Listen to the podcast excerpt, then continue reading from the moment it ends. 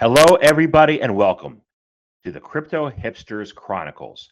This is your host, Jamil Hasan, the Crypto Hipster, where from the period of time of March 2021 through June 2022, I interviewed 182 founders, executives, entrepreneurs, artists, and authors from over 50 different countries and built a global audience in 165 countries while posting and producing my podcast at the Irish Tech News platform.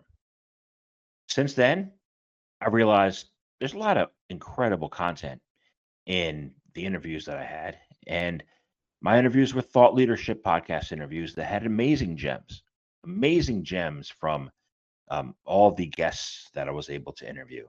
And so I've chosen and decided to create the uh, Crypto Hipsters Chronicles series, which is a series of the gems, the the little tiny pieces from each of the interviews that I had in the areas of Bitcoin, Ethereum, metaverses, NFTs, regulatory issues in crypto globally, art, and you name it across the wide spectrum of different verticals in blockchain and crypto industry and in fintech and mobility and sustainability as well. Uh, these are about 15 minutes long, each uh, chronicle, and has three, four, or five different segments from different interviews. So I hope you enjoy them. Uh, I hope you have uh, learned a lot. And if you'd like to um, listen to the full podcasts, they are available online at both the Irish Tech News um, and on Anchor and uh, in a future date will be available on the Crypto Hipsters station as well. So please enjoy and uh, talk to you soon. Welcome to the Crypto Hipster Chronicles, episode 28 Defying the Future of Finance for Retail and Institutional Crypto Adoption.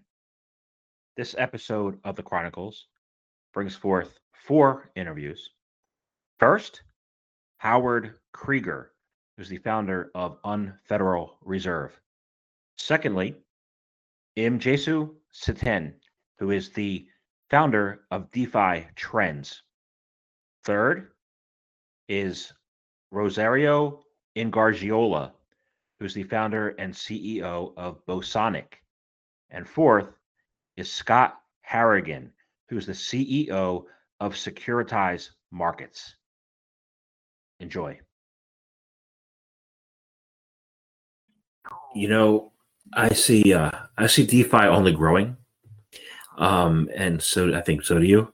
Um, you know, and in a few years from now, DeFi will be, will be major. What what do banks need to do, or what what what do banks need to do right now, um, so they're not playing catch up? Um, in a few years. Had to, you know, what do they got to do to, to, you know? To- well, I can tell you what what I, I hear they are doing. So the 1st mm-hmm. thing that they're they're looking after is they're trying to create a lot of them the challenger banks. These are the these are these are kind of like the tech forward challenger banks, Vindex, are are almost all unilaterally looking to make their own stablecoin. You know, there there's a lot of uh, you know Signature Bank um, with their Signet product. Um, I know Cross River Bank is thinking about making a stable coin that should be coming out soon. Um, I imagine the JP Morgan Chases of the world and their token, um, they're going to look to convert into like this dollar for dollar. You know, if they receive a deposit, they mint, and when the dollar goes out, they burn. Um, this, this whole proxy for a US dollar is really a target for a lot of these early banks. Um, and it's going to be interesting to see who, which stablecoin really uh, takes hold. I like Avanti's, uh, you know, the first crypto chartered bank out of Wyoming, Avanti, their their uh, crypto um, stablecoin. I believe they're looking to have it receive banknote status, which would actually make the token FDIC insured if it was improved. Which in essence is now you literally don't need that dollar because you have a federally guaranteed banknote version of a stablecoin. Just brilliant. Um, so I, I would think for banks that are that are thinking that hey they got to do something, the first thing is just appoint somebody to participate in in the ecosystem. You, you know, you have someone in the bank get an ERC20 wallet and open accounts at the top DeFi exchanges, uh, hopefully ours, uh, and then uh, go from there. Um, learning about what DeFi means, what the limits are, what the controls are, uh, and then like us, you, you, know, our biggest competitive advantage versus Aave or any of these other uh, DeFi platforms is we're focused on U.S. regulatory and compliance rails. So, so the bank that wants to be in crypto should also be thinking about, hey, what are my rules and regs, and where am I getting the data to meet those rules and regs today, and how can DeFi map to that data uh, so that maybe I need a hybrid, you know, traditional centralized database for something, and then DeFi for for the maybe the the engine uh, of the deposits and lending. But the combination of the centralized data and the blockchain data, how does that map to my US regulatory and compliant needs? Those should be the steps that these banks take over the next nine months. Maybe not dive right into like, let's make a new stable coin. Uh, but, but those are the two kind of main areas right now.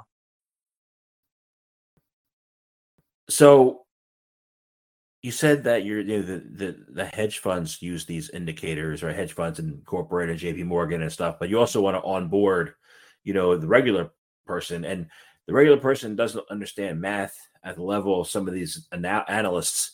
So how do you how do you bridge that gap and, and help the regular layperson understand um, some of these metrics you're using? Building. That's a great question, and that's our focus point at Defy Trends. We are um, focusing on people that don't have this data science background or don't have this experience in trading. We're providing the most intuitive and easily digestible user interface that we could possibly create. We've gone through multiple iterations of our um, user experience how can one log into our platform and actually understand what these indicators mean because you know, not everyone's a data scientist and not everyone is a finance whiz. We're trying to make these indicators uh, as simple and as intuitive. So let's say indicators are indexed to 100. If we have our score uh, closer to higher ranges to 100, this means that it's been doing well. And this is made from our internal AI that we've been working on. And other indicators show very nice. Um, images and graphs so you can easily understand them. And that was one of our differentiators with other uh, data analytics and AI companies was that they were all intended for pro traders. They made everything look like Bloomberg, super gray with these like, you know, candlesticks. Uh, everyone knows that it's not easy to use. So we revamped and uh, made this user interface beautiful, understandable, and also aiming it towards women because women are really uh, not into crypto. There's it's definitely a male dominant um, sector, and we're trying to bring more women and empower them to get in. And a friend of mine said, a friend of ours who's also an investor said, when the day comes that you know traders girlfriends and traders wives are trading crypto with them that's when we know we're at our full potential so we're definitely leading that uh, force bringing you know women newcomers people that just get in into the space. Great. I think it took about four years for my wife to be on board uh, oh, with me being wow. crypto. So we're trying to make that into four months or four weeks. Great. And how do you do that how do we do that? Through our education and our research platform. So we spent a lot of time uh, creating our educational platform where our uh, co-founder Daniela now is spearheading. She has background in leadership, education, branding, community. She's prepared a very uh, detailed education platform where a user can go in and actually understand how does on-chain analysis help you make confident investment decisions? How does these indicators play in what your investment decision should be? So we have quizzes we have podcasts we have videos we definitely have detailed um, articles being written by our researchers. So definitely a cornucopia of information that's easy and understandable and in a language that everyone can understand. Like I said, our focus points are for people to get in that you know don't have prior experience so let's talk about a little bit about, about counterparty because that's one of the areas i think that is under known or undervalued or underappreciated um, the importance of counter of reducing counterparty risk especially in, in peer-to-peer and bitcoin right what do you see as the role and, how important is it to reduce that counterparty risk so the institutions can be involved uh, from our perspective, it's it's it's the biggest, it's the next biggest thing that the industry needs. Uh, you know, beyond you know the the original problem was sort of you know regulated, neutral, safe custody, right? So now that the custody piece is largely solved, the the, the next biggest problem in the space that we think is a barrier to institutional adoption uh, is is really that elimination of counterparty credit and settlement risk. And and the problem is, and, and this is where, you know, what a lot of people don't understand in traditional markets, prime brokerage, which is largely, you know, performed by the top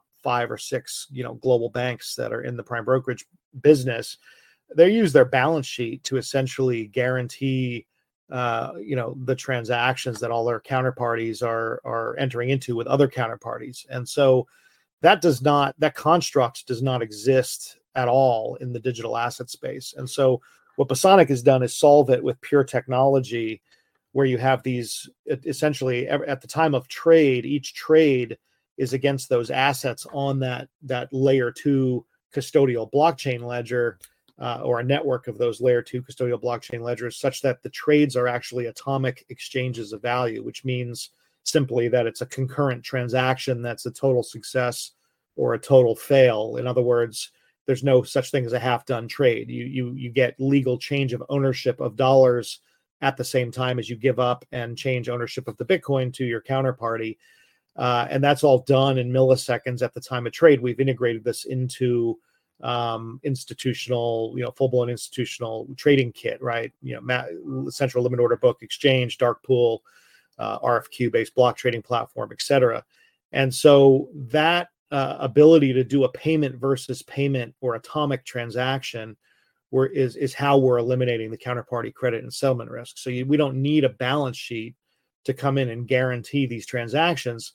And so, you know, we, we think that this infrastructure is is is really sort of you know, a linchpin in uh, in in in really institutional adoption and growth to the to the next level. Because if you talk to anybody who's regulated or running client capital, uh, they're, they're generally unwilling or unable to put assets at retail exchanges or trade on credit lines with market makers. There's a there's a few exceptions out there, you know, but a lot of what people are talking about in in you know in terms of institutional adoption today is is you know people you know buying and holding digital assets through regulated custodians like Fidelity, like NYDIG, you know, and, and all the rest, right? and and that's a that's one facet of institutional you know interest and investing in the space the other facet is sort of just the, the global marketplace that needs to you know develop and and and that requires this ability to have uh, uh, you know no counterparty credit or settlement risk as people transact for example cross custodian you know and, and they and they trade you know how do you how do the custodians then net settle on behalf of all the clients without taking you know having counterparty credit or settlement risk? And there are there are things in the you know that people have never even heard of like in the fx space like cls bank uh, that perform that function. There's a bank that very few people have heard of that literally holds balances for all the tier one banks and all the other banks that are participating in the fx markets and literally does a payment versus payment transaction with their clients you know assets to eliminate the possibility of a settlement fail, right? That doesn't exist outside of Bosonic in the digital asset space. So we're kind of like the CLS bank uh, of digital assets. There's some analogies there. There's some analogies with sort of what the, the role that DTCC plays in, in, in the equities markets and, and, and so on. And again, we're doing it all with pure technology and without reliance upon uh, giant, giant balance sheets. That's the first part. We talked about securitization. Now transfer agency. Um, what is the value proposition for transfer agencies in the digital asset industry? You know, including the ability to, to trade using them. Yeah. So I think I think I'd point to just to sort of start that conversation, is is in 2019, right? The SEC and FINRA they sort of did this joint statement, and it spoke to you know the broker dealer and the custody of digital asset securities but within that joint statement they also talk specifically about transfer agents um, and as part of helping protect customers which is really what this joint statement was about the, the SEC and FINRA actually said that transfer agents have the right to act as what they called good control locations for digital asset securities. And in essence, good control location could be used uh, in the same terminology as custodying of those assets. So acting as the custodian of digital asset securities. And so when you think about the securitized ecosystem, right, is so with the transfer agent, so we we mint the digital asset security, we create the smart contract that governs all of the compliance related rules of that security. So, as an example, if there's a holding period where that security cannot be sold, if there is a certain investor limit, so if you can only have 99 investors, we build the smart contract technology to support those requirements. And then as the transfer agent, we continue to monitor all that and make sure that it's all correct. Now, on the trading side of it, which was back to your original question, as our ATS interacts with our transfer agent platform, it has a real time perspective into if Jamil has 100 shares, it knows in real time that you have those 100 tokens to sell. It can also tell whether or not they're free and clear to trade based on any restrictions that they might have. And then what's really cool about our platform is if someone does decide that they want to sell their tokens on our ATS and someone else buys those tokens, as the transfer agent, there's real time settlement, meaning that the buyer and the seller's records would be updated in real time on our platform. And so an issuer can go in and at any moment see a real time vision of the cap table. Now, this is so unique compared to traditional financial markets where you know there's a traditional settlement period for someone goes to fidelity and buys a stock you know you don't see the settlement of that security for a couple days in this world we're able to do all that stuff in real time right so the transfer agent really acts as a conduit to both settle securities transactions, but more importantly, to continue to maintain all of those compliance related requirements for the life of the security.